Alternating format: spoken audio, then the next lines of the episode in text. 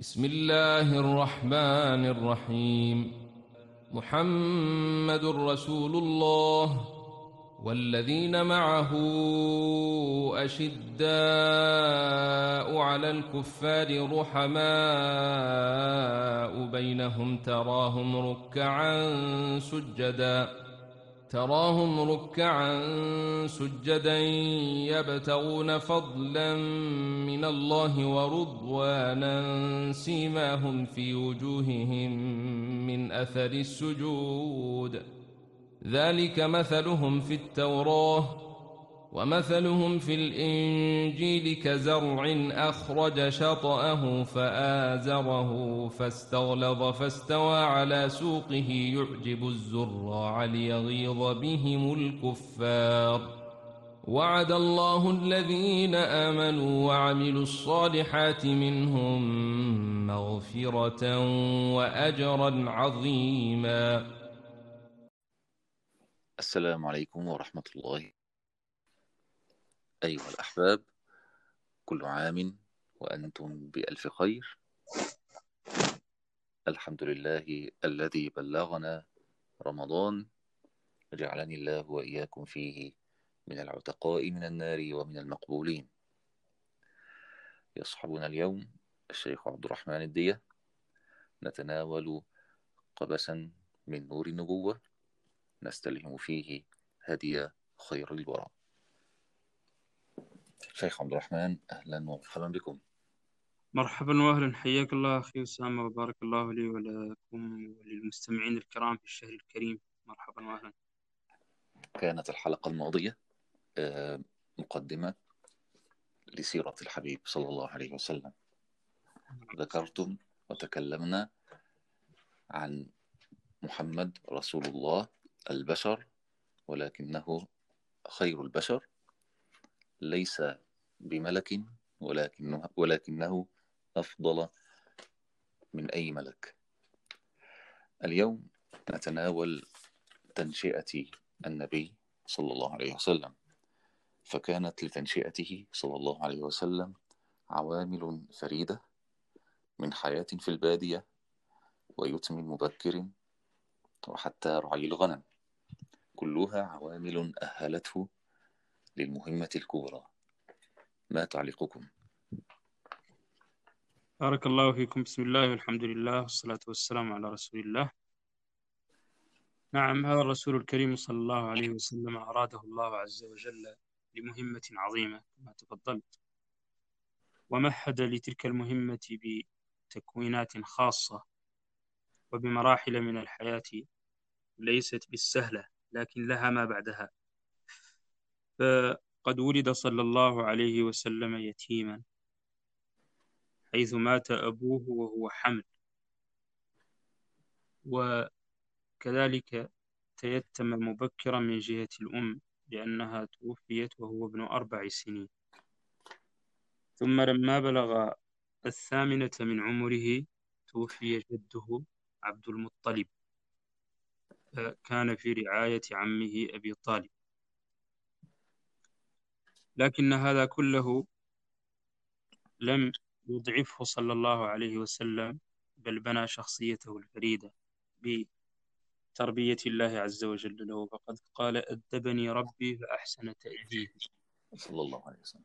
وصلى الله عليه وسلم. ومن ومما مر به في هذه المرحلة أن أمه بعثته وهو رضيع إلى البادية فقد اشتهر في السير وعرف من شأن العرب.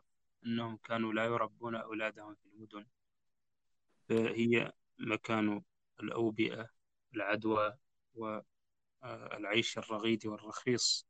بل كانوا يرسلونهم إلى البادية فيتعلمون من صلابتها ومن صحرائها وتصح أبدانهم في هوائها النقي ومعاشها الطازج إلى غير ذلك.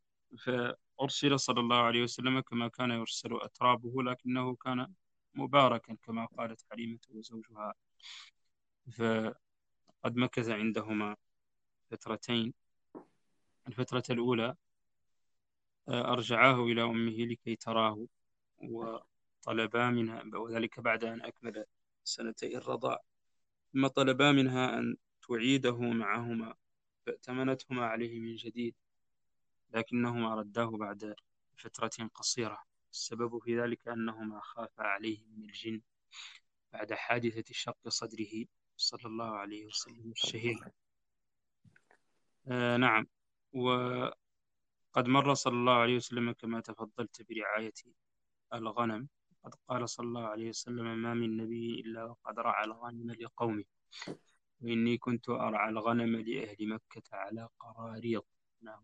على دنانير ومقابل يعطونه له صلى الله عليه وسلم.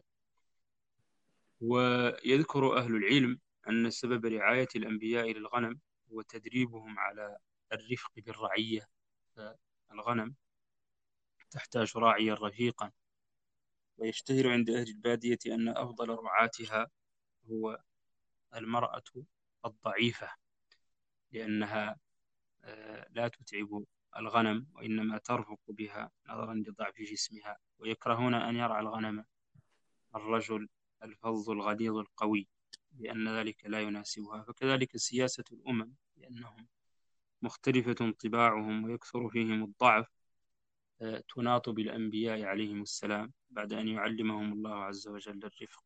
قال النبي صلى الله عليه وسلم ما دخل الرفق في شيء إلا زانه وما نزع من شيء إلا شانه. نعم. منذ طفولته الأولى صلى الله عليه وسلم كان يحوذ على إعجاب وحب كل من يختلط به. فمثلا مرضعته آه، حليمة السعدية وأهلها وجده وحتى في بيت عمه من بعد جده وحتى في فترة شبابه. آه، في محيط قبيلته نعم. كان صلى الله عليه وسلم يحوذ إعجاب وتقدير الجميع نعم. ماذا تقولون؟ نعم الرسول صلى الله عليه وسلم فعلا آه، كان يحبه كل من يحتك به كما تفضلت قد أحبه جده أبو طالب ورق له رقة لم تعرف عنه في ولده وكذلك لما مات هذا الجد بعد ثمان سنوات من عمر النبي صلى الله عليه وسلم كفله آه، عم قصد جده عبد المطلب وكفله بعده عمه أبو طالب. فيقولون إنه كان له رحيما وكان عليه غيورا وكان قليل المال فبارك الله له في ذلك المال.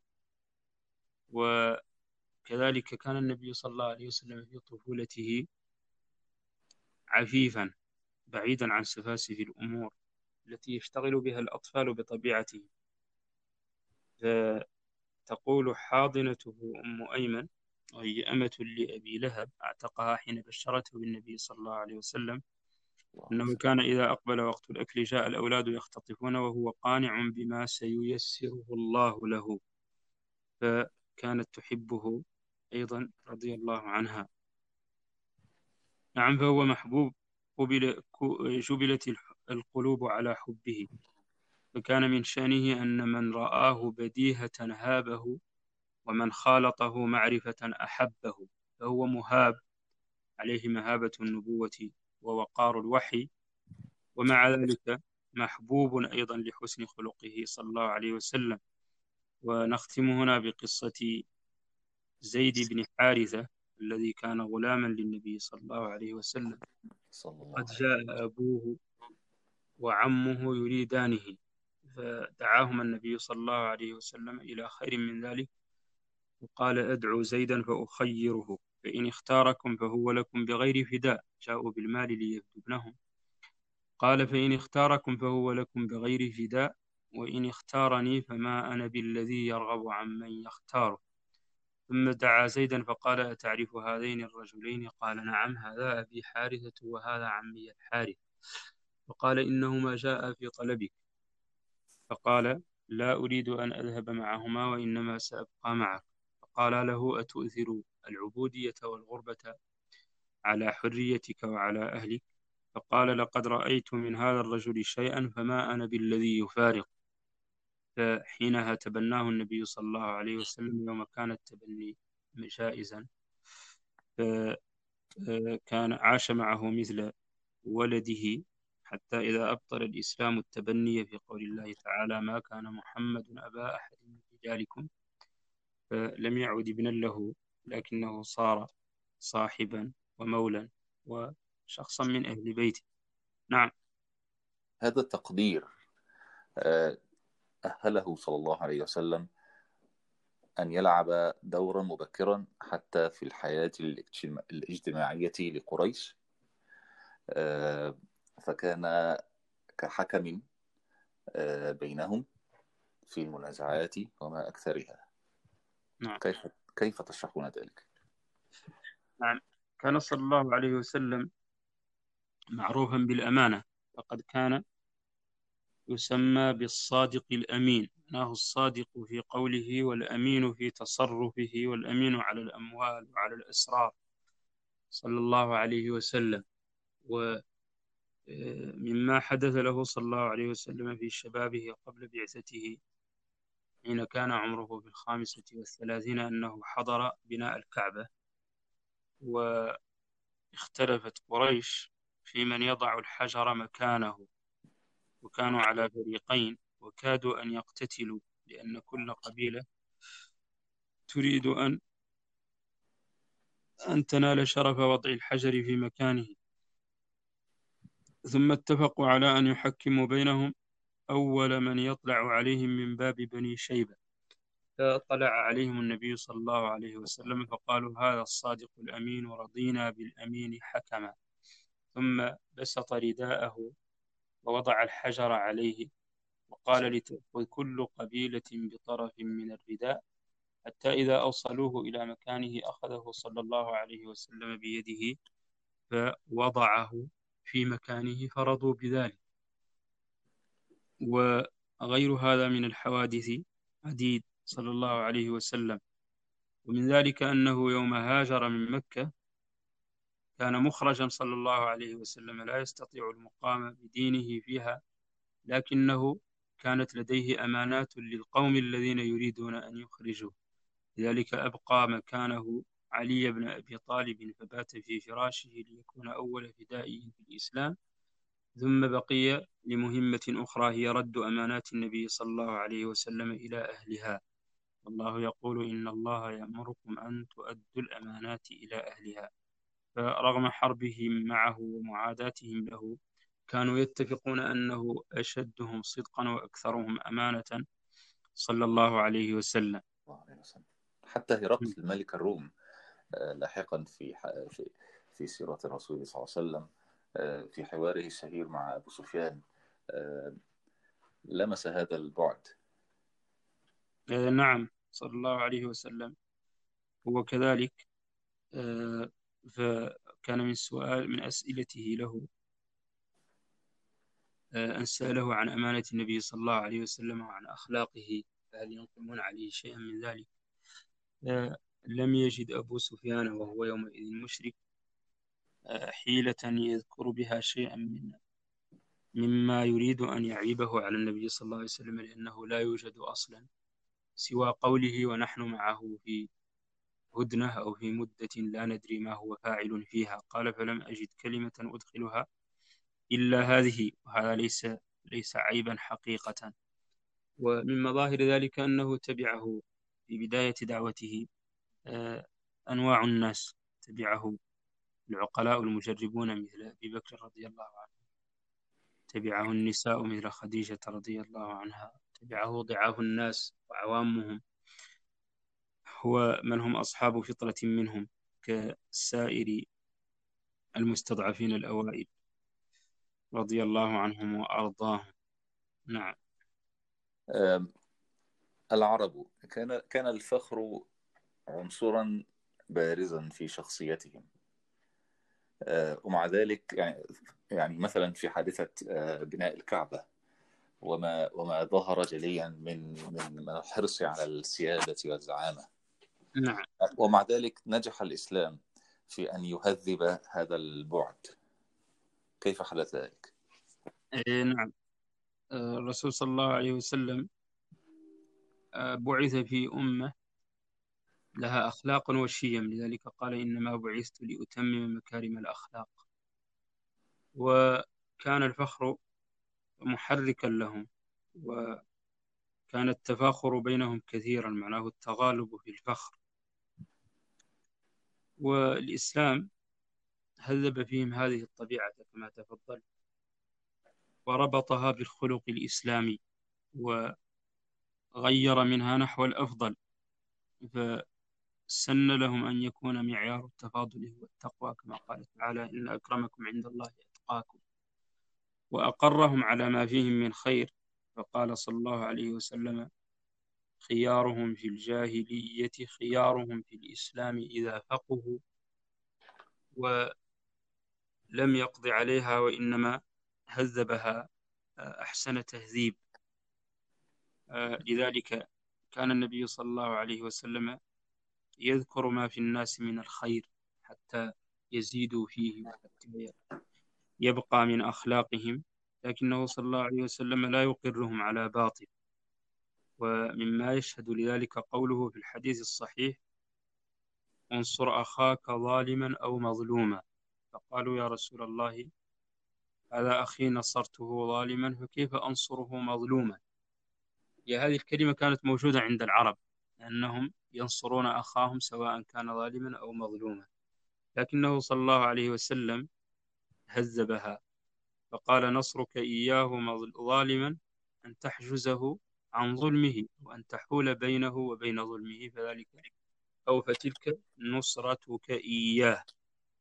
فهذا كان من شأنه صلى الله عليه وسلم معه. نعم. كان زواجه صلى الله كان زواجه صلى الله عليه وسلم من أم المؤمنين خديجة بنت خويلد. مرحلة تعتبر من أهم المراحل قبل رسالته. ولكن هذه الزيجة كانت فيها بعض المعايير لا يفهمها بعض المسلمين في هذه الأيام. كفرق في العمر. نعم. ف... وحتى كانت هي ثيبا وليست بكرا. نعم. ومع ذلك أقبل رسول الله صلى الله عليه وسلم على الزواج منها. كيف تشرح ذلك؟ أخي الكريم نحن بقيت معنا ثلاث دقائق وكان لنا بقية حديث عن آباء النبي صلى الله عليه وسلم. تمام تمام. فرأيي أن نتحدث في ذلك قليلا ونبدأ غدا إن شاء الله ونقدر لا بأس. في موضوع زواج النبي صلى الله عليه وسلم. صلى الله عليه وسلم. حديث ربما يطول. فنقول وبالله التوفيق إن آباء النبي صلى الله عليه وسلم ماتوا قبل بعثته والقاعدة العامة في أهل الفترة أن الله سبحانه وتعالى سوف يختبره يوم القيامة كما يرجح المفسرون عند قول الله تعالى وما كنا معذبين حتى نبعث رسولا فهؤلاء الذين ولدوا بعد آخر نبي قبل النبي صلى الله عليه وسلم وهو عيسى عليه السلام فلم تصلهم رسالته وماتوا قبل بعثة النبي صلى الله عليه وسلم. ولم يدركوا رسالته يسمون أصحاب الفترة. والله سبحانه وتعالى لا يعذب أحدا إلا من رفض دينه عنادا.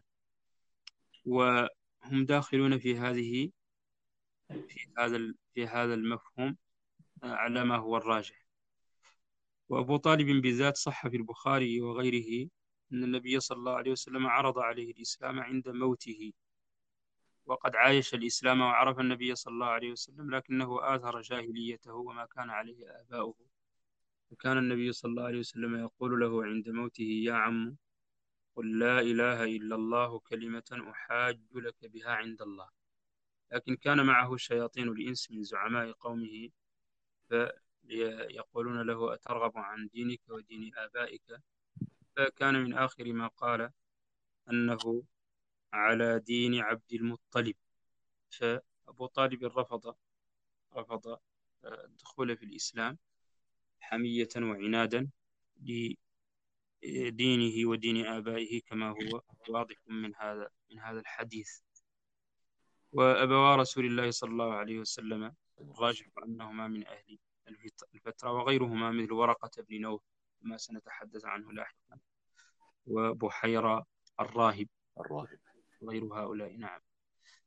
فبهذا إن شاء الله تعالى نختم ونبارك للجميع الشهر الكريم ونسألكم الدعاء دائما. جزاكم إن شاء الله. في الحلقة القادمة إن شاء الله نتحدث عن زواج النبي صلى الله عليه وسلم من أم المؤمنين خديجة وإرهاصات النبوة ونزول الوحي. دمتم خير نراكم إن شاء الله غدا. جزاكم الله خيرا شيخنا.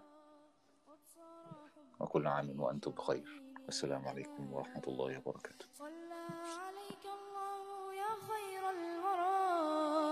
قد صار حبك في شراييني داء.